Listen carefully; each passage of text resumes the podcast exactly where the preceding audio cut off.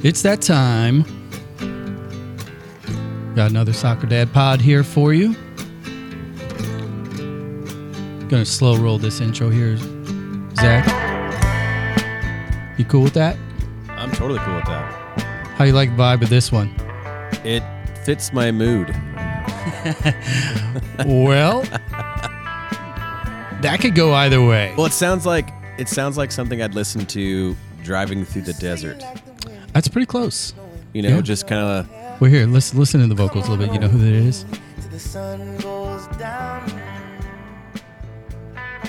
He's, he uh, last first album was River.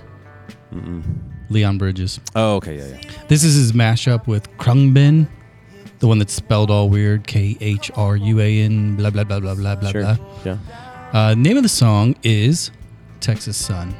Uh. See, right there, Yeah. right on cue. that's good. Uh, played this today because I was lis- listening to it in the car actually on the ride up here uh, to drop Beckett off um, at practice and walked out to the car. And you know how in the summertime it's like you can see the heat? Uh, yeah. You look down the street Yep. and you're like, it's hot. You don't even need to feel it. You just look at it and you're like, it's hot. Yeah, and I can I can see it and I can feel it. yeah. So yeah, so I was like Texas sun. Yeah, no, like the vibe. Like, you know, it feels like the Texas sun on us right now. Yeah. Um, we're back. We're back for another episode. Um, this is going to be a fun one because we're we're pulling it back into the three one four with the guest today. Um, had just an absolutely incredible run uh, at the high school level uh, at a local powerhouse in the early 90s, late 80s, uh, played college ball and has proceeded to up the ante. And now he's uh, head coach of a large program here in the area as well. And we'll get into those details in a little bit.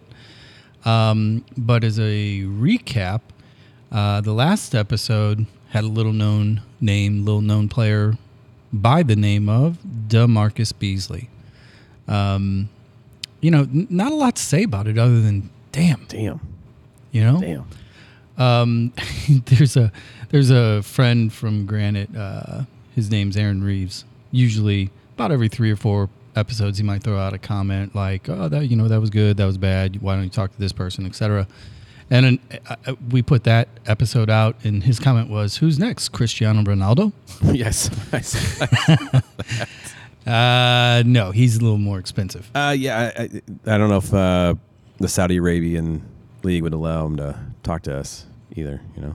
Well, that would that would make it a little bit difficult. But Yeah, uh, you know, in an episode in which he talks about 126 national team caps, four Gold Cups, four World Cups, pride of playing with his brother, early days of MLS with Chicago Fire, car bombings in Scotland on his car. Um, uh, Klinsmann telling him, "Well, you know what? You probably weren't good enough." You know, in reference to his German days. Uh, just phenomenal episode, top to bottom. A lot of stuff that uh, you know myself I've only heard for the first time. Uh, go check it out because it's just one of those that if you are a soccer fan, um, he's a Hall of Famer and he deserves the attention. But beyond that, if you're a soccer parent, it's just more insight as to what some of these individuals go through, the process, what they focus on. Um, it's just good insight.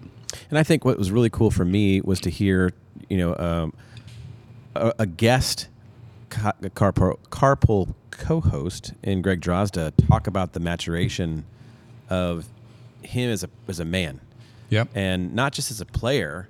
You know, moving from left wing to left back, which is always challenging, but just how to figure out how to manage your personal life, manage your finances, manage your attitude, manage your fitness, your diet, all those things that we Yeah. think about, but we don't really, really think about it. And for him to come out and be like, yeah, I had to, Well, I really had to focus and, and knuckle down, or else it would have been a short career. Well, the thing that stood out to me in talking about the move to left back, which most people are like, why does that really matter? Um, think about it in simplistic terms. You know, so many times our kids, they, um, you know, when they come off the field or after a game or whatever, if they are asked to play another position at the ripe old age of 12 or 13, they're like, well, I'm not a striker. I don't play defense. And, you know, and here's a guy that the, you know, top class, world class player who's told, we need you to play left back. And then without being told, if you don't, your career might be over. He understood that. Yeah. You know, and made that sacrifice for his career. You know, and, and you know, again, I think about parents and kids that are kind of like Veruca Salts of the world. You know, I only play the left wing. Yeah. I don't play the right wing, and it's just it's, there's a lot to be gleaned from. A um, couple other topics before we introduce our guest today. Um, one thing I owe, I think I owe you an apology, Zach, um, on a, on two fronts. Okay. Well, one front in particular, and the other one I just need to make fun of myself a little bit. Uh, let's start with the making fun of myself, and you actually Sure. pointed that out as you walked in tonight. um, we're down here at Urban Chestnut, one of our favorite places in Midtown. And I walked in, and Tosh was behind the bar, friend, um, ex employee of mine over at Gaslight, in fact. Yeah. Uh, and I'm like, you know, I need something different. And I said, what's that pink stuff you've got? and she walked me through it, and they have two. They've got the grapefruit radler, Yeah. which is pinkish, and then they have the prickly pear sour kudam, Mm-hmm. which is also Pink. pink. And I'm like, Almost city red. close. Needs a little bit more of that uh, cyan 927 in it, right? yeah. Uh, and they poured it. I'm like, you know what? I'm going to do it. And in my in my head, I'm like, if I set this thing down on the table and these guys walk in, they're going to flat out make fun of me. And you you looked at me like, what are you doing? And that's what I'm doing, trying something new. I And, it. and I'm telling this story because I'm encouraging people come down here. It's that Texas sun weather time. Drink something cold, refreshing, maybe with a little color in it. Uh, but the thing I need to apologize to you for, um, pickleball. Ah. Um, you know how I felt about it. Uh huh. It's basically like fat man tennis, Yep. um, reserved for seniors that can only run half of the court. Mhm. Um, yesterday out at Innsbrook, we went out there for a little bit, kill some time, clean up. You know, kids were at the pool, and we were out at the pickleball courts. Kim's like, "You just play." I'm like, fine, whatever. And when I swung the paddle for the first time and hit the ball, immediately it was like, you know, those movies where somebody takes a pill or something, and then all of a sudden it's like a thousand years of memories flashing through their head. Yeah. And they clarity. Yep. It's not anything like tennis. It's No. actually physical ping, Ping pong. pong. Yes. Yes. Yeah. so it's it's a, a, a physical, more exerted version of ping pong. it is. Yeah. So therefore, it is now on my good list. Good. I will not make fun of pickleball anymore because it is, it is not in the realm of tennis. It is So definitely what a, you're a game is of ping pong. What we're, you're saying is we're going to do a, a soccer dad pod pickleball tournament at I don't know ID, about that. IBK. Maybe I think it's a great idea. I love that idea. depends. What I love is watch people playing pickleball, and my wife was one of these people. Like, my backhand sucks. Well, you're swinging like it's you're a left-handed baseball. Not as much wrist as you think. No, it's ping pong. Yep. Just keep it flat. That's right. So- uh, no, I I, I. I appreciate the apology, and I think it is it's the fastest growing sport in the U.S. for a variety of reasons, and uh, I'm excited. I, I can't wait to get Yep. back out and play. So two for two today. I'm drinking something that is not yellow and cold. It is actually cold and pink, and I played pickleball. So the midlife crisis is officially set in. um, one other thing I want to talk about before we take a quick break and roll in our guest is uh, I spent a couple of hours today while I was doing some editing watching the television in the background, and I picked up on the TST tournament. Oh, really? Yes, it's on Peacock, so Yeah. you can kind of watch it at any time throughout the day, and all the replays will be on at night. Okay. Um, seven v seven. It's out in Cary. It's uh, Beasley talked about it. He has a team. Him and uh, Conrad have a team. I mean, a lot of people have a team. Dempsey has a team. Wrexham's team. I watched them play today. There's the uh, ex women, uh, the pro women, including our own Lori, Lori Yeah, yeah. Uh, they're all there. it's pretty cool because you see these guys that are like, there are some that are still clearly fit, young, play, they're good. And then you see these guys that are more shaped like us, uh, but are still really good. Um, and everything in between. In fact, Steve Nash, Really? Oh, yeah, yeah. He's Canadian, right? I think so, but he was playing on a Spanish team with Cesc Fabregas as the coach. Wow. Yeah, Como. Como was the name of the team. And they got beat in the last minute by Wrexham. Wow. It's it's crazy. You should it, it- check it out. Put it on. I. Seven v seven. They play two 20 minute halves, uh, and then the game has to end on a goal. So then after the second twenty minutes, if one team's up three two, the golden number is four. So the first team to four wins. So the Oh, that's team cool. that's up only needs to score one, and the other team needs to make up the difference. And then at a certain period of time, they actually take players off the field. So it goes from seven v seven to six v six to five v five. The hockey overtime rules. Yeah. yeah. Well, I saw one. I forget which game it was. They got down to four v four, and the field looks huge because there's only Oh four God, guys. sounds terrible. Check it out. It's I will. real- I, I, tomorrow, I will uh, turn on the TST on Peacock while I'm sweating in my unair conditioned home, waiting for it to be repaired. uh, you've been on a run, man. Maybe maybe it's mindset. Coach Jin. We need Coach Jin. Our guest knows Coach Jin. Remember, I think our house is in a bad mindset. I think we need some counseling for our house. or gummies. Oh, yeah. Two pounds of gummies. Something. Hand them out. What's for dinner tonight, Dad? Gummies, kid. That would be awesome. Gummies and Taco Bell. Can I come over and watch? Yes. From your air conditioned car. All right, I'll do that. Here we go. We're going to take a quick break. We're going to bring our guest on, and we'll be right back.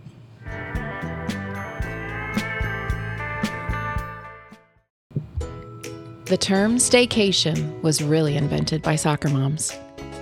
Located one hour and seven minutes from the Arch, the Music Box Chalet at Innsbrook is a hidden gem. Buried in three acres of private woods, the Music Box has a master suite for just you, a loft and second bath for them, and a vinyl collection to meet your every mood.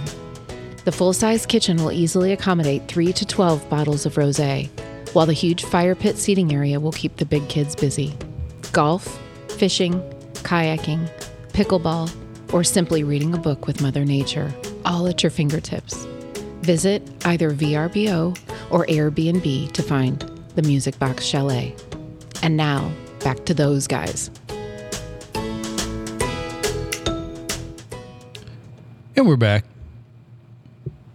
Zach, uh, the one thing we didn't mention in the intro who's missing today? I, it was pretty glaringly obvious to most people. I know because it was it was it stayed on the rails. it was uh, No F bombs in the first 30 seconds. no no F no FCC emails coming my way. But I, I think, you know, the energy level was a little lower Totally. because Jared's not here. Yeah, I kind of Miss him.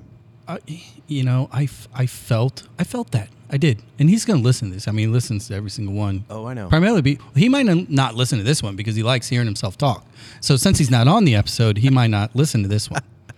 So, Jared, uh, for those of you that are listening, he he missed out on tonight because him and his wife and uh, his stepson they've got a new business called On the Rocks Beverage Company. It's a long story short, it's a mobile party. So if you've got a cul-de-sac or house, a grad party, wedding, or you just don't want any people in your house, but you're willing to have drinks near your house, hit us up. They've got this uh, mobile.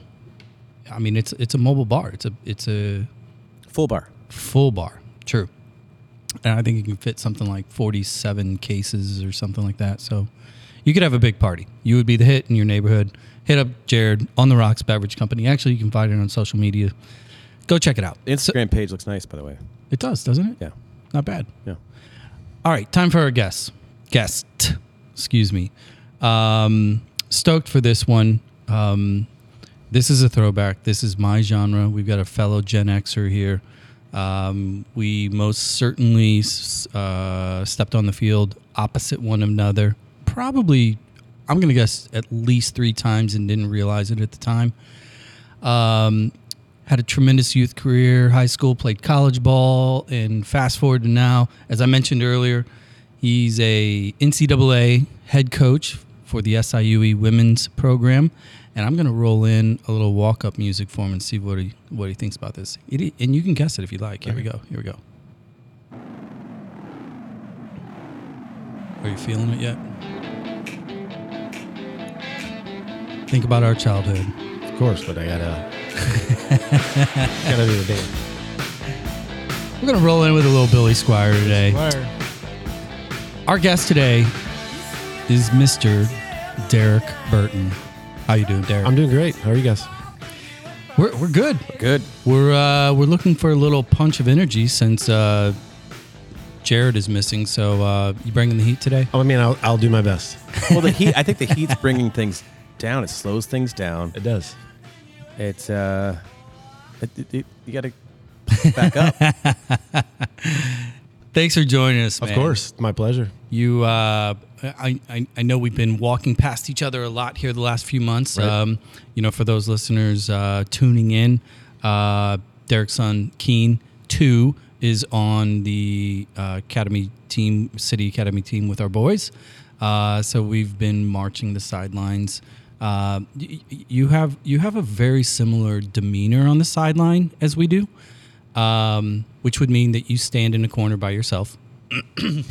True. away from turds like us and just take it all in, huh? That mostly, yeah. Uh, but as I get to know people like you guys, then I realize, you know, these are people I can stand next to during a game. Uh, I mostly don't say much unless maybe my wife's, you know, unless Jackie's next to me, then maybe. Uh, definitely not about anyone else, but you know, Sure. our own son, of course. Critiquing become, uh, you know, comes natural for a parent. Now you, you have one, or do you have? Uh, Uh, we have an older daughter. She's just Okay. finished her freshman year at, at SIUE, Fiona. Mhm. oh wow, Yep. okay. So you're you're knee deep in it, and Yeah. as I mentioned earlier, uh, you're the head coach currently at SIUE. Right. Um, 14 years. with it? 15. Fif- uh, July 1st will be 15. Yep. Wow.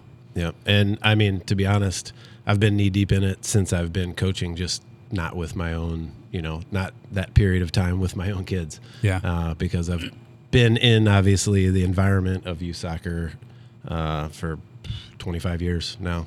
Yeah. Like that. Was it? Um, I tell you what, we'll get into that. Let's Okay. let's let's let's go- back to the starting line because there's Okay. there's a lot of people that are going to be listening to this uh, that we both know. Right. uh, that have been busting my chops to get a golden griffin on the Absolutely. air. And it only took 53 episodes to get a griffin on. Sorry, it took Jeff. 49 to get a Spartan on. So yeah, I heard. I got that too. um, so it didn't take that long to get a Granite we've State had a Blue. Jay on since day one. So I don't know why anybody's complaining. Uh, Tor- we had a Toronto I guest was on. going to say. Oh, jeez. Joe Carter? Yeah. Uh, Will Will Arnett. Yeah. yeah, that would be a get. I mean, if we get that- Will Arnett, that would be a get. Uh, but I don't think he's a soccer dad. Um, y- y- Vianney, Vianney's your alma mater. yes. Um, and I didn't have to do a lot of research for this at all because um, I was there. I remember those days. I remember um, obviously playing against you guys, um, and you know this Post Dispatch every week with the high school updates. Um, let's just get straight to the run. Um, probably the most, um, arguably the most iconic run in high school soccer history in the nation. Um, 64 games. Is that what it was? Yeah. so I, it that's it started my senior year, and then continued after that. So kind of lost track of numbers, but then some of my best friends were in the class below me, or, Yeah. you know, coming in after me. So I was at college, and I think I told you before. My my sister in law Terry would send me the week's worth of sports pages every every Saturday. So I'd get them the following week at college and just rifle through everything and just see what was going on. And then you know became a, a bigger and bigger story as the season went on. Um, they definitely carried it on in a big big way. Yeah, that, I mean it's it's insane. I mean, basically catch everybody up here. That run was from 90 through 90 or late 91. 90. 91, fall 91. Yep. Because Yeah. I graduated spring of 92. So it would have been that fall of 91. Yeah. we started. You started that, and then the following year kept on winning up until 64. And that, that was two years back to back state titles, or Yes. was that three? Two. Two back to Yeah. back. I don't, they didn't win in that third Yeah. year, I don't believe. so Yeah, the they- ending of that streak was the championship game. Uh, I think it was actually earlier in the season. Yeah, I think it was. Oh, Yeah. okay. Yeah. Uh, probably against Granite City. I do know who we lost to. The la- the first game, uh, my senior year, we lost to CBC in the CBC tournament, and I don't know when it is now, but then it was like second or third, like really early in the season. Yeah. and we lost CBC in their tournament, and then didn't lose after that. Yeah, it was So, the CBC tournament was always like a warm up tournament Right. for four to six teams, right? hmm It was the usual suspects. I think it was just four. Whenever, at least in my time, I think. so it was four. Slew, Desmet, CBC, I believe so. Vianney. Yep. Yeah. Uh, talk about your coach because we've had on the show we've had Coach Mickler Mm-hmm. from CBC. We've had Baker from Granite. Uh, you also uh, played under the tutelage of yet another North County legend in Villa. Yep. um, paint a picture. You know, in, in the late '80s, early '90s, you know, what was Villa like as a coach? Um, you know, in balancing both the team and the talent and the competition. Right. Well, so in my time there, the the talent level was just incredible. Looking back on it, I mean, you knew it then. Like, there's all these guys. Like, you come in as a freshman, and you're thinking, well, I don't know when I'm ever going to play varsity. Um, we had, uh, you know, at least a dozen guys in my class alone that went on to play Division One soccer. Wow. And in some cases, uh, minor league baseball and draft two two that went on to get drafted. Um, just a ton of athletes in my class, and only two people, I believe it was only two in my class, even played varsity before they were juniors. Yeah. Um, and so it was it was literally that deep of a team uh, in my whole time there.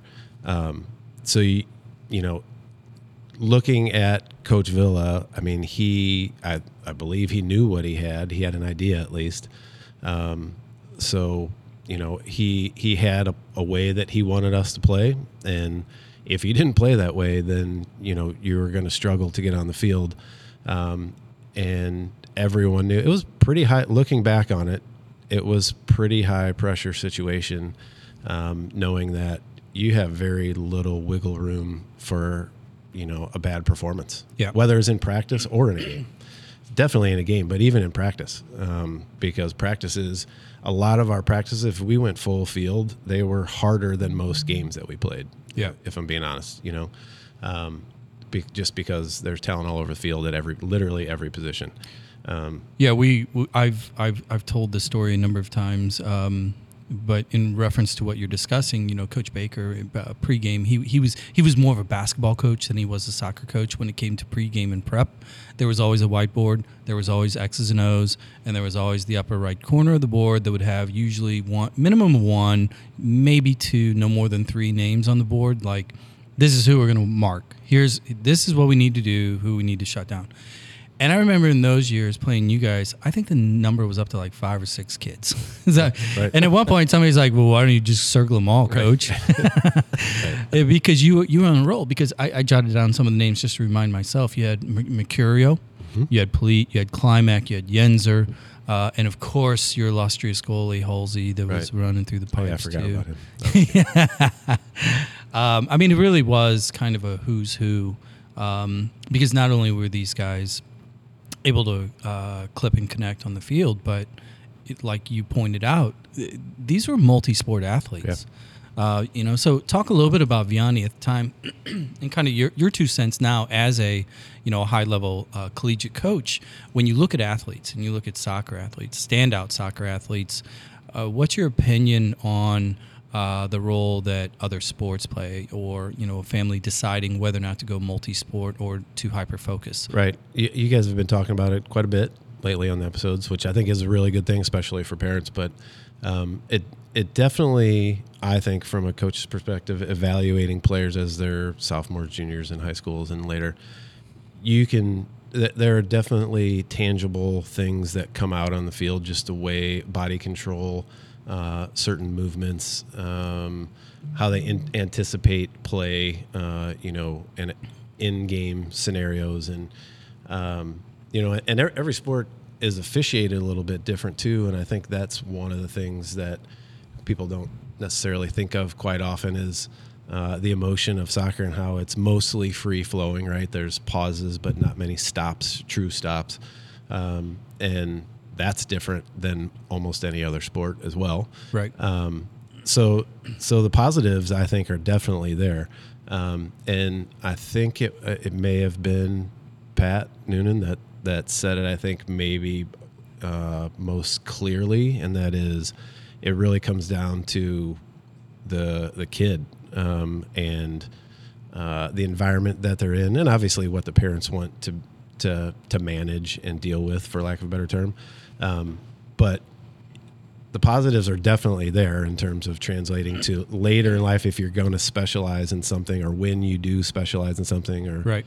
uh, the the positives are, are certainly there in a lot of ways and for me that's tangible because obviously we're doing a lot of evaluating and watching of players um, and most of the time you can tell you know who plays another sport or played it for a while everyone plays a few sports when they're six seven eight that was that was really going to be my follow up question specifically. You know, for for those that are listening, you know, if if uh, if you're a young female player or a parent of a daughter that is a quote high level soccer player, like if if they were to try to get on your radar when it comes to these other sports uh, or really player characteristics what are some of those things that you personally look for uh, in kind of evaluating uh, player style or character you know in kind of parallel to some of the other conversations that you've heard where like a kevin kalish talks about i'm looking for a competitor show me that kid that's a competitor what do you look for in those sophomore junior years that's the intangible that's above and beyond the soccer skills Right. I mean, competition. I think Lori said it too in her episode.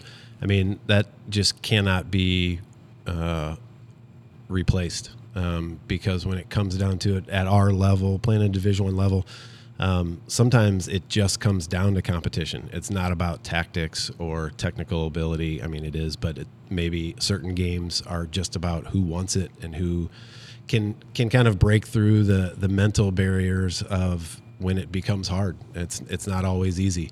Um, so so kids that show in whatever way that you can see that in a game or a training, um, you know, the ability to do the the tough things on the field.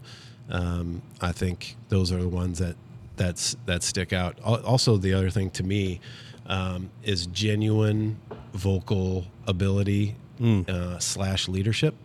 So it, I've been doing it long enough, and you can see or you can hear uh, when kids are talking because they know that they're supposed to, and because that's something that coaches will look for. But what are they saying? How are they saying it? When are they saying it?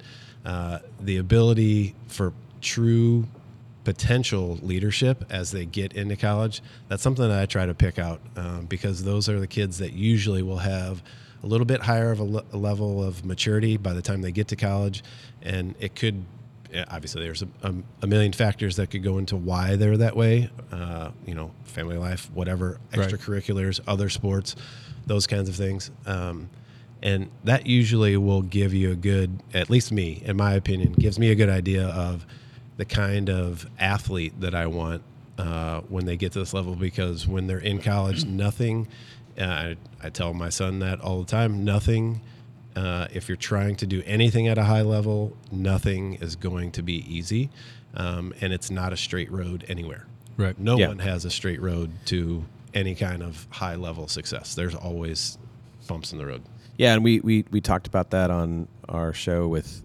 the, the Camo X folks, just that, that non-linear path. But I was going to ask you, Derek, about just kind of the you, you talked about the table stakes of the, the technical side, right? I mean, you're not going to look at a kid who's not technically able to do basic soccer skills on the pitch. My question, and I've been meaning to ask this of a college coach, and I'm so glad you're sitting right next to me as I thought about this. You're in luck, Zach. so thankful. Um, on the recruiting trail, and we've talked to a lot of coaches on and off the show about their process and about how they identify where they're going to invest their time and their money. For you guys now, is is it's it's shifted probably less so for for the girls as it has for the boys, and you can correct me for that. But you know, in St. Louis area specifically because of city, are you still kind of going to the same watering holes for finding the talent or are you also listening for people that you know send you a, a video or send you a, a, a note saying hey i know we're out in the middle of nebraska there is no high level ecnl team there's no academy but our daughter is a stud you should come out here i just want to hear a little bit about that side of it because i think it's relevant for not just the girls uh, parents that are listening but i think the boys side as well just understanding that just because you might be in somewhat of a, an oasis or, or uh, um, you know an area that's not covered by an MLS academy or an EP or ECNL or, or you know whatever those those might be, just kind of walk us through that process a little bit. Right. Uh, I I realized a long time ago I I can't afford not to have my ears and eyes open to everywhere, basically, um, and it's paid off in huge huge ways in my time at SIUE. Some of our best players that I've had, some of them that are local players, did not play for the top team. One of them specifically. Uh, Emily Grawl was from Washington, Missouri. Uh, Go Blue Jays! Yep. See, yes. Listen, she she was on at the time. She was on St. Louis Scott Gallagher's seventh team. That's how many they had in one age group. And a friend of mine accidentally took over coaching her team like mid-season and said, "Hey, you gotta you gotta see this player." She played four sports in high school. She played basketball, she swam, she ran track, and she played soccer, which is almost impossible. But she did those for four years. She didn't. She could have, but didn't want to make the jump up A- and and specialize. and she walked uphill three miles each way to wouldn't school doubt in. Washington, right? I wouldn't doubt it. anyway, Every- the, yeah, every day. the, the point is, um, you know, we, I'm always, I think any good coach, especially if you're in the same place for a long time, you're trying to di- diversify a bit where you're looking. Um, so our bread and butter will always be within an hour of our campus. It would be ludicrous of me not to focus. Sure. There's so many players. Um, That was in Kalish's comment as well. You know, th- Yeah, I mean, he, he- I think he wants a core. He would like it to be a Yeah. core plus one. Right. You know, you know, from a theoretical standpoint. I mean, inev- inevitably, Kalish, um, uh, you know, with with some of the stakes, he's going to go out of market. sure, Um, but and you will too. I mean, Right, absolutely. And But you're do. starting- Yeah. I mean, seventy percent of my Yeah. team is from within an hour, but Yeah. I have Chicago girls, uh, Kansas City. Oddly enough, I do have two players from Nebraska. They do have an EC, they do have an ECNL team there, so it's, I know. it's not it's not as bad. Um, but I do, I do have two players In Western. Nebraska, though. No, well, Okay. I don't know. Is Omaha Western? I don't Actually, Omaha is Western Okay. Nebraska. O- Omaha is a suburb of Iowa. Right, that's true. Yeah. that's true. Council Uh, Bluffs. so uh, follow up to that is you know you talked about Emily from from Washington you know seventh team Gallagher uh, girl and what other examples where like, I think this is this is so indicative of the kind of conversations we have with some of the parents that their kids are in that top level right it's like well it's inevitable that our kids are going to be D1 or Right. whatever and then you talk about this girl who probably didn't have illusions at all of playing D1. Um, and now, and, and- I mean, she, you lit up at her, the, na- you know, when you mentioned her name because she obviously had an impact on your team. I- so is she a current player or No, she graduated a few years ago, uh, and I can't remember the the actual year, but she's now a, a PA, physician's assistant, um, in Washington. Um, what's her last name again? Grawl? Well, Grawl. That's that's her maiden name. Sorry. We'll, we'll, we'll talk. Well, yeah. I'll I'll I'll send her this episode. Yeah, we got to give her a shout out. Uh, Um, no, but she she knew that she wanted to uh, to play Division One soccer. Didn't quite know if it was possible necessarily, um, but knew that she wanted to try. And I'm not going to name the schools, but any other the other schools that she visited that were Division One didn't er- offer her scholarship, um, and she just went on to be three-time all-conference. She won two conference championships with us. She was on the field when we beat Notre Dame in the NCAA tournament. Um, she's our all-time leader in appearances and and, and games started. so she's kind of like your Rudy. no, she's not because she played. That's right. That's right. Jeez. Uh, we're just poking on Zach. Lowe. Yeah, Z- Jared's not here, so we have. Well, to, I know, and it's still a dumb reference. Um, so talk about that because you know one thing that uh, I'm going to just assume that a lot of people don't know the landscape of the D1 women's programs, especially in the conference that SIU is in. You guys have had a very successful run, and I want you to gloat just a little bit. You can just give the facts or you can color them. But I mean, give your team some cred on what you've accomplished within your conference uh, over the last couple years, and kind of what what those those other players, you know, like the Emily Grawls of the world, have had you know have done for for your team? Right. Um, so, so I've been there now. It'll be 15 years in July. So my first four years at SIUE were when we were transitioning from Division Two to Division One. In those four years, there's no possibility for postseason play. So you play your season and that's it. Uh, that's the NCAA rules, basically.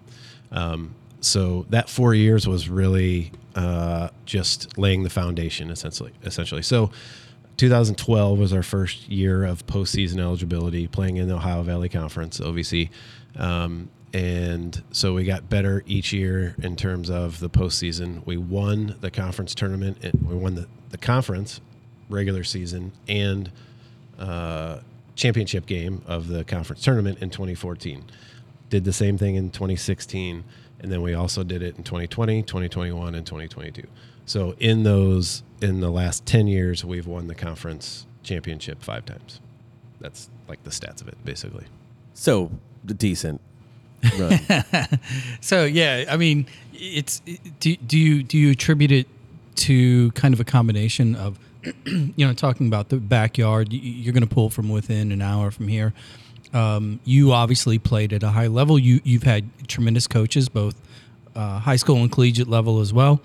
Um, is it one of those things that you you are just leaning into more of a the St. Louis style? Do you have your own style?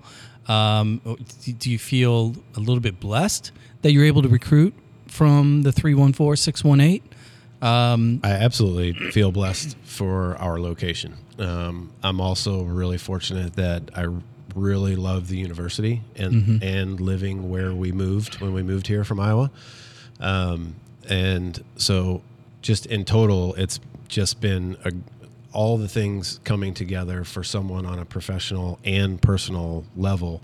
Uh, it's just been amazing. But I think the I would attribute our uh, the wins that that part of the success uh, to me more kind of realizing one it's really about the people that you have in your program obviously you want the best players that you can possibly have so we look for the best players we want the best players but we also want the best people that fit um, what I've come to realize makes us successful. It doesn't guarantee that we're going to win the championship again this fall, but I I would be willing to bet my mortgage that we'll be in the hunt because just because of the people that we have, Yeah. meaning our players and our coaches.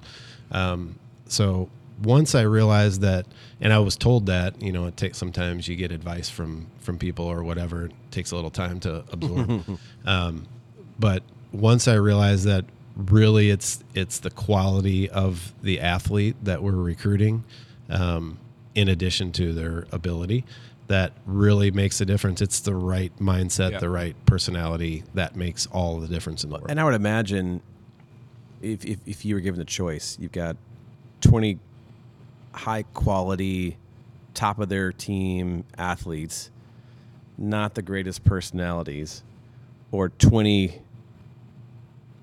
good athletes, leaders, and strong personalities. It sounds like you're more likely to go a, a mix, maybe. yeah, But No, going I to think work fair. every day with people you don't like makes it difficult. And So I'd imagine on the field, the relationships between the players is also important too. Absolutely. And- So having shitheads on your team is going to be great, right.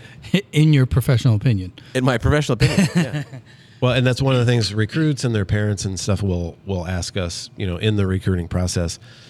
I'm really looking for a family atmosphere, or you know, an atmosphere, a team that I can uh, fairly feel really comfortable in, and uh, because you know, most kids are coming up, they've played for their same with their same friends for eight, ten years or whatever, Right. So they want that, and that's hard to find.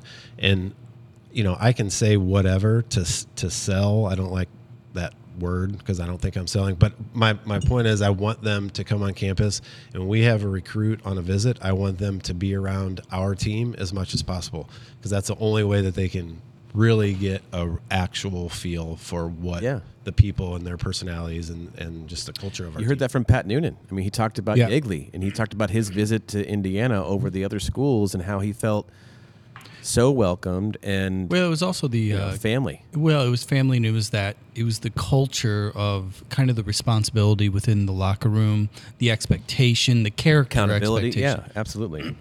Um, What I w- what I was just kind of thinking about, uh, and you know, question to you, um, kind of staying in the same world here, really more of an opinion, because this is a the consummate debate, uh, you know, within a bunch of uh, soccer parent w- circles, uh, the the high school verse academy or high school verse club, uh, because on the female side.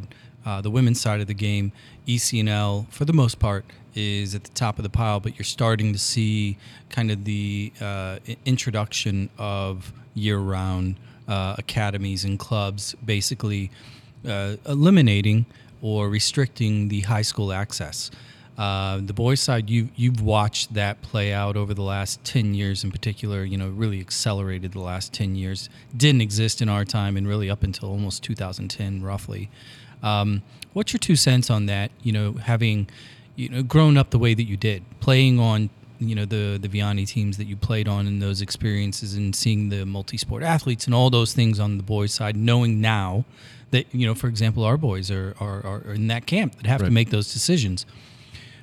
As a women's head D1 soccer coach, looking at what that potential effect might have on those juniors and seniors in particular, um, what's your th- what's your thoughts on the high school playing versus academy training? Right. I, I mean, I th- I think one the the realization. I think people have said it in past episodes that it's it's just a different time. Unfortunately, it, like thinking about our time and my time specifically, my experience at Vianney made me who I was as a player and has influenced now looking back on it realizing it's influenced me as a coach and as a person but um, so to think that you know there's so many kids that are not getting an alternate experience to go along with what may be the greatest experience that they're having with academies or year round in whatever sport. Um, I don't know. It, it's interesting because I probably I don't know. It, it's tough to say. Um, I just hate that they're losing out on the possibility of that experience. Um, but you know, there are some people who are just dead set against Yeah. um, or, or have have such a negative outlook towards who they would be playing for or what high school soccer looks like at their school specifically. Um, and I know there's obviously still plenty of great coaches and great high school programs out there. Um, it, it's just kind of a bummer to me, honestly, that it has to be that way. Coming from i- a coaching professional's perspective, I do get why that evolution has come about. Um, you know, because we're playing catch up with the rest of the world in a lot of ways, and so it kind of comes from the top down that way. Um, so Yeah, I mean, the, the high school experience for sports is a purely American experience. yeah, right. It is, but it but it's taken. I mean, historically, across the majors, especially. excuse me, guys. Uh, it's it's played such a role in uh, community culture, specifically small rural cultures, uh, more so than metropolitan communities. Uh, you know, the, the prov- proverbial Friday night lights on the football front, or a Friday night indoor basketball game. You know, in you know in the middle of winter.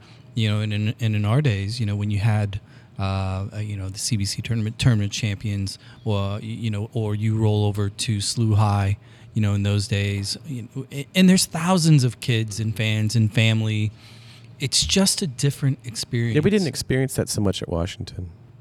Well, that would have been the full population of the town. No, no, no. Friday Night Lights was definitely a thing. Basketball is definitely a thing.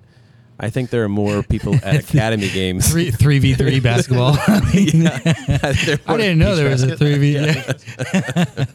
no, I mean, I just I, I think about that, you know, and I, and it's because y- you lived it firsthand, you know. So I'm just curious, you know, do, would you like to see the women's side learn from the men's side? Um, a- a- you know, because big part of the problem, in my opinion, is too many kids are considered academy, uh, and eliminating the, the the the the need to grow Right. You know, do you see- do you see that coming down Yeah. the pipe yourself? I I kind of like how on the girl side with the ECNL specifically, I know some GA teams are doing it, even local ones are offering a spring option for like a composite team, right? I like that more because at least that gives them an option. Uh, you know, if if the coaches and the the club are doing it properly, they're not putting undue pressure on kids saying, well, if you play high school, then you're not going to make this top team come next fall unless you participate in the spring and forego high school. Hopefully, I don't know. Hopefully, they're not doing that um, because at least then they have options. Um, on the boys' side, obviously, it's just restricted. Well, and, and our women have had a little bit more success yeah. internationally than the men. We've talked about that on the What, show. The what are you trying well. to say there, Zach? Well, Are we, are we, we going to get into pay debate here? no, I'm just going Derek, you want to get into pay debate, or is No. that something you how many how many? World Cups do the women have on the U.S. side compared to men? Look, the men are going to say how many more than one? sponsors do they have? You know, I mean, it's it, it's a it's it's a circular. It's a waste of a conversation. I know we need more beer. we do. That's you hear the Yeah. uh, you hear the rolling. I hear it. I hear Playing it. a little U two here, ninety one. Yep. Achtung baby. Achtung Baby. Graduation, right? Like that. Scap- Did you know Taylor. why? Uh, Saw them here. Yes, I, was at that show. The- we, I- we were probably on the field, field at the same on. time. you know why Irish people never put more than 239 beans in their chili? Can't wait. Because anymore it'd be too farty. Too farty. Too farty, people. We'll be right back. Too farty.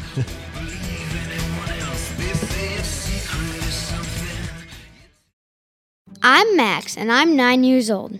When I'm not playing soccer, jumping on a trampoline, or playing Xbox, with permission, of course, I listen to the Baked In podcast with Josh Allen.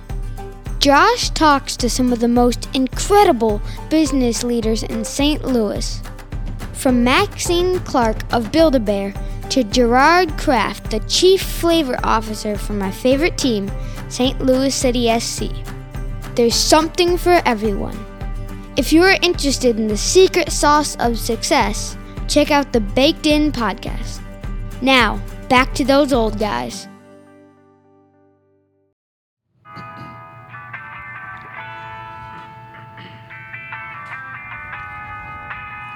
We're back. Little refill. We all changed.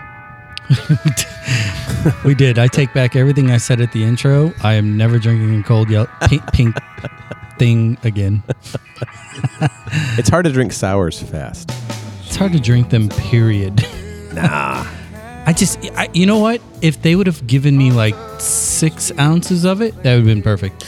Did you also know that if you want to sing like Eddie Vedder, all you have to do is keep your teeth clenched? Let me try. Let me try. Two forty. Same. Doesn't work that well. Uh, rolling us back in here with another uh, turn of the last decade in the previous century band. the Pearl Jam, Black, uh, playing this on purpose, um, kind of is a little bit of a honor. Thank you to my guest and my my guest uh, brother that recently passed away, uh, Derek Burton. Your brother was Jeff Burton That's right. from 1057 The Point fame. That's right. And that song right there is my number one song from my favorite band, by the way. Just It- out of pure coincidence. Wow. So Live version's my favorite, but Yeah. Yeah, we probably were in the same room whenever they played that live first time in St. Louis. It would have been Lollapalooza three. I have the shirt still. I have the ticket stub. And my brother gave me the tickets. Actually, I think Keller might have the shirt. Yeah, no, I wa- I wanted to play that song too. It's so f- see, this is the way the the universe typically works, Yep. right? Get good people in a room, give them good beers. Thanks to Urban Chestnut, except for that pink thing. No, that was good, actually, John. I'm just kidding. Um, uh, Pearl Jam to me, you know, it, in those days. Uh, Nevermind was first. When Nevermind came out, that just completely changed everything. Sure. Uh, the second album that changed it even more was Pearl Jam 10. And I specifically remember in those days, uh, the early days of The Point kind of coming to fruition. That would have been near my senior year. Uh, Les Aaron, all the early names, and your brother was in the mix Right. from the get go. Yep, he sure was. So, um, just just talk about him for a second. You know, to you know he because he he was on the airways for a long time. Long time, yeah. Uh, it's funny you mes- that you mentioned Les, Aaron. Uh, I have a coffee mug that Les got for me from uh, Newcastle Stadium in Newcastle because I Oh, was wow. a huge fan in college. Um, I still have that. It's in my office. I use it every single day. And Jeff got that for me from Les when he went over there. Um, it's funny that you that you that you mentioned him.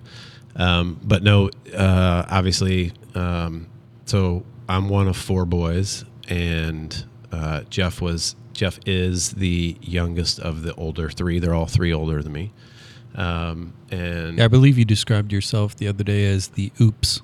I'd probably be fair to say they're all about 16 months apart, So they and were all seven years younger than you. they were Irish twins, and you were the the German off. Yeah, something. Like that. yes, that's right. Um, no, Je- Jeff was obviously a huge influence on me for for a lot of things, music being one of them.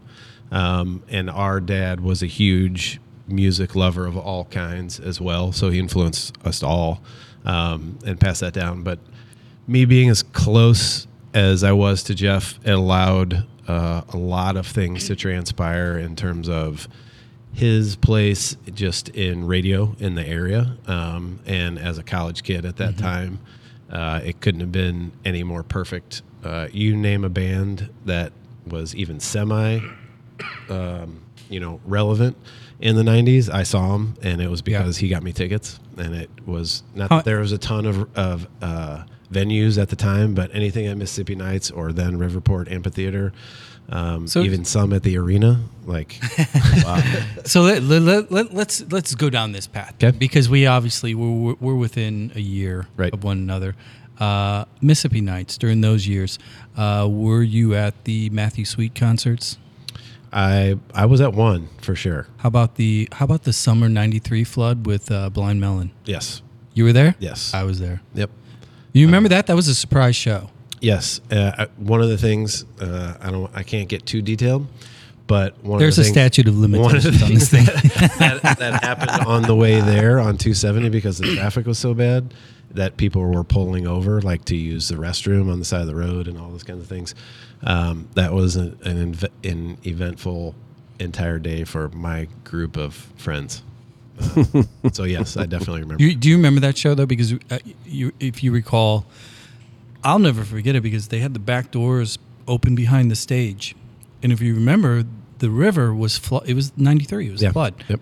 It was all the way up to the alley. Right. It was like a handful of feet below the back door. Yep. And they turned the lights on, and Tones of Home started playing. Because it was one of those surprise shows. You didn't know who it was going to be until they came out. Yep. Well, you guys probably knew. I don't know if I did or not. I don't remember. I just remember that. What was Jeff good at keeping the secrets, or did he like surprise sometimes you? he didn't know. I mean, you know, uh, it would. He would just do whatever I could. It, you have to remember, like obviously '93. It wasn't. I couldn't text them and be like, "Hey, who?" Like it Yeah. would be. I had to get in touch with them on the phone. And if I was coming, if it was a summer, that was be a little bit different. But if it was at college, which was in Arkansas, it was I either got him on the phone or I would show literally show up to his apartment to see if I could find him, or sometimes I would go to the point and just like show up and then be like, "Hey, dude, what's up?" Like he hadn't seen me for three months, uh, so it was way different in terms of like, uh, and that added probably to some of the uh, I don't know the This- magical part of the of pageantry of the- absolutely because it was just by happenstance. Like sometimes, So was he kind of a was he kind of a militant older brother when it came to music? Was he, you know, w- given his clear passion for uh, for music, for new music, alternative music, and you know, cutting edge music? Was he one of those brothers that would like sit you down when you were like eight and say, "Listen to this," No. you know, and Nope. spin the records, or how'd that play out? No, all of my, and I think that comes from my dad as well. So like my my uh, my musical taste is super wide. I I pretty much there are songs and artists in every genre outside of probably country music that I that I really enjoy, including jazz and blues, um, and all kinds of rock. Um, and so we all had that our whole lives because that's what my dad would play BB King or the Rolling Stones or George Carlin or um, Oh, yeah. whatever. So I mean, Foghat, Kiss, it doesn't matter, whatever it was. Um, and so we were kind of all just like that. And my brother Jeff, when he would find something new that he would like, he would say, "Hey, I really like this. Check it out." And if I liked it, I liked it. If not, no, you know, whatever. Um, so you know, I was really fortunate because he knew, especially once I got into college in the later years of college, he knew what I really, really liked. And he would make sure that I had tickets to things or, you know, they get back then CDs. Sure. Get all kinds of copy. Like anytime I came home, he would have a Yeah. shoebox of all these CDs. Yeah, just they're all labeled not for resale. Yes, and they promo have, only. And they have a hole drilled in them, so Yep. they can't resell them. Yep. Um, and the coolest thing was uh, a lot of times there was a certain period where he was working afternoons and sometimes evenings, and I would call him before I left Arkansas. It was like a six-hour drive. yeah. and I would usually be with someone, not by myself. And he would be on the air, and he would wait till he knew we were in the listening area, and then he would play a, a song for me and say this for my brother coming out. Like, Oh, that's so dope. yeah, it was really cool. It was usually either Pearl Jam or Tool, something like that. So So you were dating, so you would bring home like you test drive the car. that's right. and you'd be like, "Watch this! I'm going to predict this song, and That's my right. brother's going to shout me out. That's out." right. Uh, that's actually happened a couple times with my team. Uh, it was a while ago. He said things about like my team on the air when I had them like Yeah. in, in a in the bus and we turn it on or you know stuff like that. So Well, I mean, he had, he, I mean, he had such a tremendous career at, at clearly the most cutting edge radio station Right. here. Um, talk, talk, talk about the, you know, some crazy experience or the best experience, you know, a particular band, a particular show, you and him, you know, going back because, you know, it- we, I, I come from a musical family as well. My parents were extremely eclectic. My brother, both my brothers played, um, you know, so similar. Neither one of them were on the radio, but I have memories of shows with them that are really, really special. What's what's yours? What's the one show that's you and him?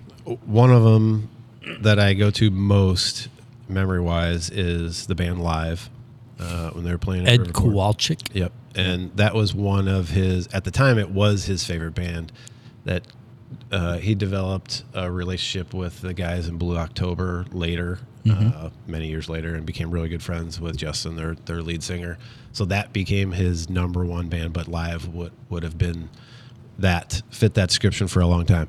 So I don't remember what year it was. I do have the ticket, but uh, he had front it was at Riverport, and it, uh, he had the first row center mic. So we literally sat in front of Ed while he wailed the entire time, um, and that was amazing.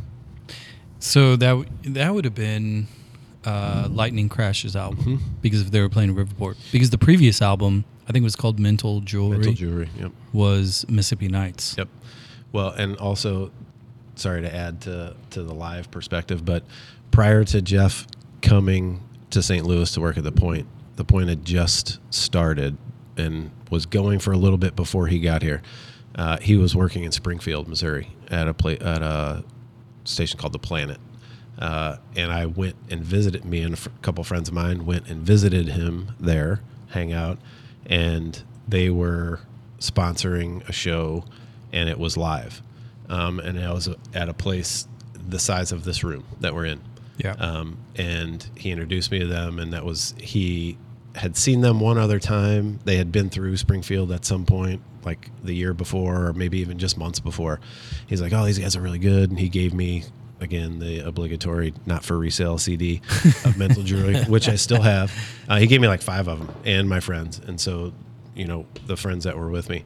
Um, so I actually saw them in a place like this, you know, this size before I, you know, and so my appreciation for them grew, and I would have, you know, I would have known who they were later because they became commercially successful, but I wouldn't have had the level of appreciation probably that I do and did have, you know, Yeah. because of him. And I, you know, there are other bands and artists like that, um, you know, that I would attribute to him opening my eyes to for sure. That's awesome. Well, let's let's let's shift it back. Um, we'll we'll stick with family still, but we're going to get back into the game and we'll go the other direction. You, your your offspring, Keen, and the now now I want you to talk a little bit about the hat of soccer dad. Uh, it's much different being a player, playing in college, and then moving through your career. Now you're a coach at you know at the highest level with the women's program. How how do you how do you differentiate when it comes to Keen and you know kind of what uh, his particular journey through this process and you know the the the academy and the just the the, the, the process? How do you juggle that? And you know what is what is the advice that you have for parents listening that you know may or may not have in a child uh, you know thriving or struggling and, and, and going through this how do you handle it?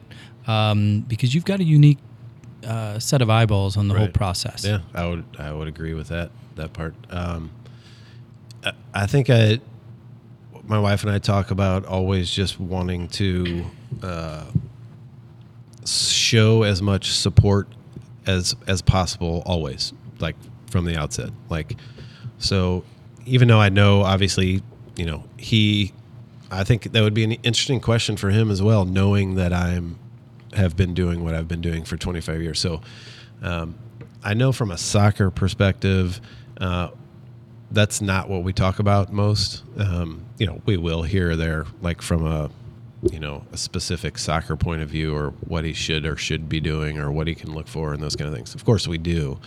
Uh, but I think at this point in his life, to your point, is uh, just the the support and confidence that hopefully we can we can give him, um, and just let him know that he that we have his back, whatever he's doing, and um, and just try to help as parents as opposed to as a coach. Do you know? so? Do you go through kind of a um, Zen process uh, to manage your uh, coaching brain, or you know, uh, you know, potentially trying to lean in to make something a lesson? Do you, do you really focus on trying to let things be, or is there a particular point, maybe the next day, or you know, after dinner, in which you actually talk about soccer with him when he goes through this? Yeah, I think I think the balance is is key, and obviously knowing your child and knowing the situation, whatever that situation is. Um, if it's a specific game, you know, we can always wait. We can talk about that later. In a lot of cases, there's video we can look at if we want. If he doesn't know what I want to talk about, like we can bring it up, you know, on video, and like I Yeah. can refer to something specific. Um, if it's the overall situation, like the ups and downs of being in a in a really uh, competitive environment, um, then that's more of uh, let's talk about things because that's when you, to me, at least for my child, that's when you start talking about like potential emotions and emotional uh, the the impact that emotional things can have on a 14 15 year old kid. Um, you know you just don't know. Yeah. um, so we try to try to keep it as even keel as possible and um, you know just be there to listen. I try it's hard but i try not to just talk uh, um, you know um, because i have a lot of I don't know that what I, that's like. Right. I don't know. I have a lot of things Must that I be could say. I wasn't wanna looking at you on purpose, Zach. Um, but I was scanning the room. Yeah. it it feel doesn't. your eyeballs. I- It's hard because our son in particular is not super, uh, you know, vocal when it comes to expressing his emotions. So sometimes we have to figure out how to pull it out of him. Not that I need emotion, but to to get like true feedback instead of a yes or no answer. Good. that's where we have Yeah. to go. you know. Yeah. Le- well, let me. Yeah. Right. Good. Well, Okay. I, am down to emojis. I don't even get words. Yeah, thumbs up is a lot. A lot of Yeah. times. I mean, we could be face to face. I'll ask him a question. He'll type it in his phone. Emoji, thumbs up. You know. Your picture. Let- wh- I but uh, I want to ask you uh, specifically um, because I mean Keen Keen is a great kid, very very respectful, eyeballs, you know, friendly, shake hands, fist bumps, whatever. Uh, but he is he is very quiet. Uh, you know, a lot of the the players, the kids that are in our group, you do see kind of a little bit of reserved nature because, frankly, they're puppies. I mean, they are young teenagers. Oh yeah. Speak to advocacy. Um, you know, having a child that is that is that is um, uh, maybe a little bit more reserved. Uh, you know, even Grady, Zach, Yeah. for, for you.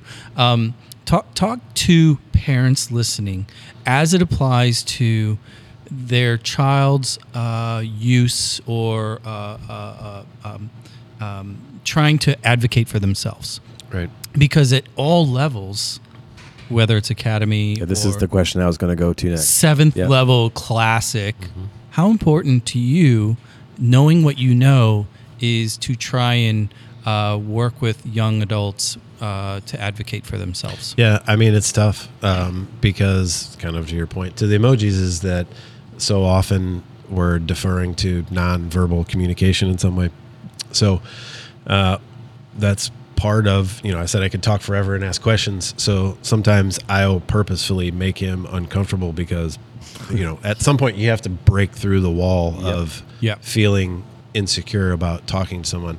And I, we try to tell him, I, you're right. I, I would agree. Like he's a respectful kid and he knows how to speak. So utilize it. Uh, Just trying to help him grow his confidence.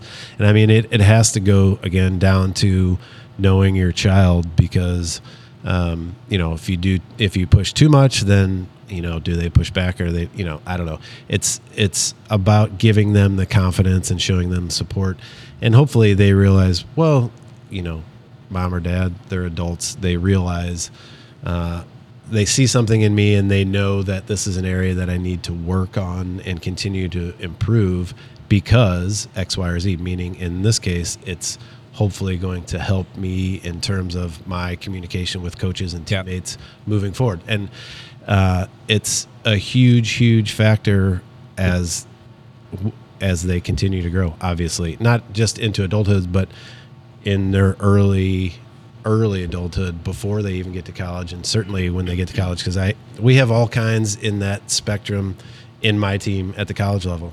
Some have no problem coming to the office to sit down because they have a question or they want to know something or clarification.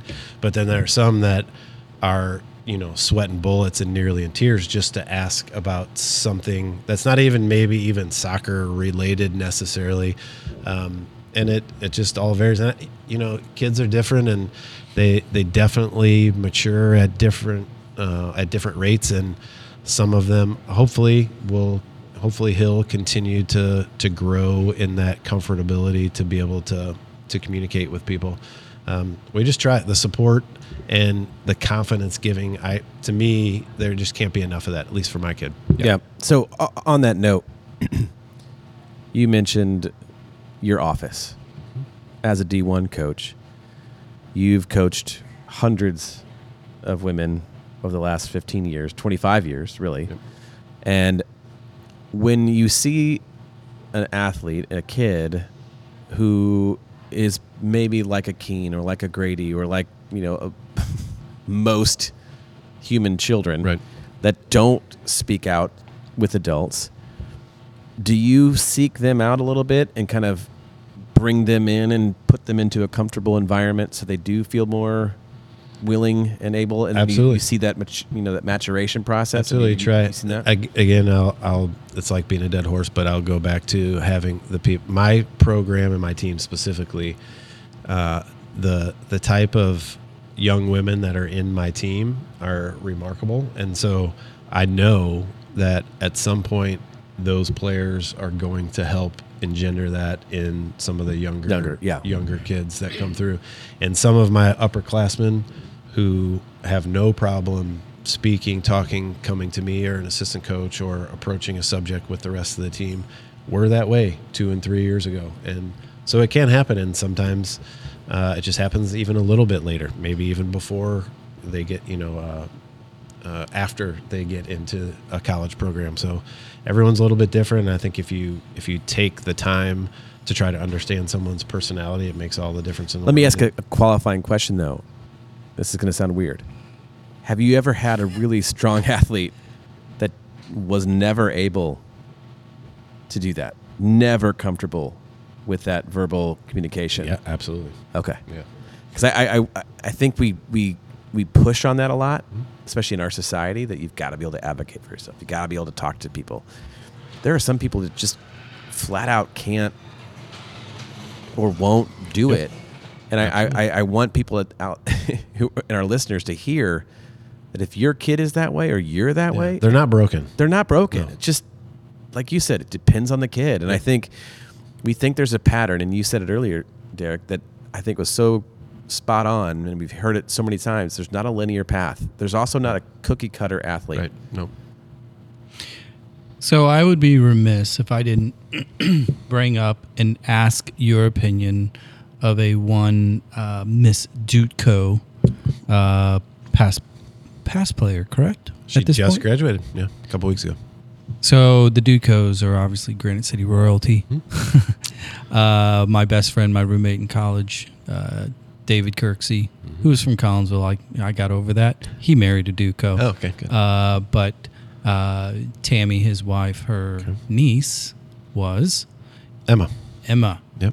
She a hammer like her brother? Absolutely. Yep. Uh, she's she's top five for me in terms of my all time favorite players that I've Oh, coached really? in 25 years. 100. percent Yep. She would never admit it. I, I she would she would tell me to shut up if I said that to her face. That's just the way she is. She, would should try and punch you because that's what her brother would do. Maybe. Her dad, actually. Maybe now. Now that she's graduated, maybe no. No, that's great. So, what you know? They're going to listen. What did what did you like about her as a player? Like you talked earlier about uh, the other individual that was for sports, everything else. What was the intangibles that Emma had? Uh, just the understanding of the game. Well, I'll go back to it again. It's like beating a dead horse, but she's as competitive as I've ever seen. Um, and she had a very good understanding and read of the game at a really young age. It's the first time I watched her play. She was a freshman uh, and had just come back from ACL surgery as a freshman, and she was playing two years up in a friendly, the Illinois side uh, ECNL team versus the Missouri side ECNL team, which is very good team. And Yeah. they needed some players, and they pulled her up. Um, and she was unbelievable. She may have, she's one of the best players in that game, playing two years up as a freshman. Um, and I was like, wow, I really like this this player. Um, and then, thankfully, getting to know them, my son playing in Gallagher on the on the East, on the Illinois side, being in that facility, I would see her, see her parents. Terry, her dad, worked with the goalkeepers. Jen. Terry worked with a lot of the goalkeepers for the club. Yeah. So I would see, I'd drop Keen off for practice, and Terry's out there where you know. So I'd see him a lot. Um, and then when she got recruitable age, um, I was I was hell bent on getting her into my. I was, this is this is a player that we need to have in our program. Um, and you know, then over between the time when I first saw her and the time that she became a player in our program, just got to know them even more. Um, and my my intuition was correct. She's one of the most competitive uh, awesome. players that we've had, and she was a two year captain for us, voted by the team because that's just the way she. Not a super vocal uh, leader, but man, was she a leader when it came to in games in practice. She knows how to get it done. She she knew the game super well, um, and just loved to play and compete. That's awesome. Um, the Ducos are a good clan. Absolutely. So, there, thank you. Thank you for joining us, man. My this has been fun. My This- pleasure. I, I love these conversations because it's a perfect Same. blend of where we were, where we are. You Absolutely. know? Oh, it's, that actually sounded a little bit like a soap opera title. where we were, where we are. Say like too far, farty. Some violins in the background. All right, I'm gonna roll us out here. I know you know this one Absolutely. Live. I remember. You remember back in the day, 120 minutes, Uh huh. right? MTV. Matt Pinfield. Yes. Did you, were you, were you old enough? Nah, you weren't old enough yet. MTV. Remember, I was a good little Christian boy as well. So I, so you were listening to Headbangers Ball on Saturday night. 120 minutes was on Sunday night. Yeah, my 100 mom took my Green Day album away, so let's just say I didn't have a lot of exposure like you guys. Look, did. I actually support your mother's decision in removing that record from your collection. yeah, me too now. Uh, we're gonna roll out here. Pain lies on the Riverside, little live from uh, Mental Jewelry. Derek Burton, thank you for your time, man. Appreciate you guys. Thanks, Derek. My pleasure. We'll definitely be seeing you on more sidelines to come. Sir. Um, gi- give the uh, SA- SIUE women's team a follow. Check up what they're doing. Uh, season, how you look for next year, by the way. we should be good. Right I'm man. excited. Zach, thank you for your uh, kind camaraderie. Camaraderie today. Camaraderie. What was? I, that's not even a word, is Nope. it? No. I did enunciate it properly, did, yeah. even though it's not a word. Yes. Syll- syllables were understandable, but they were Uh, not. John Shine, thank you again for giving us this uh, lovely barrel room down here at Urban Chestnut. If you ever need a private party, check this place out. Hit them up. Uh, they have pink beers, yellow beers. They'll even they'll even do a private tour while we're recording. Yes. and we couldn't hear them. No. It was awesome. Hey, give us a follow, give us a re- review. Uh, be on the lookout. We got some more uh, killer guests coming down the pipe here. Uh, stay cool, and we'll talk to you next time. Thank you guys. Thank you. Thank you.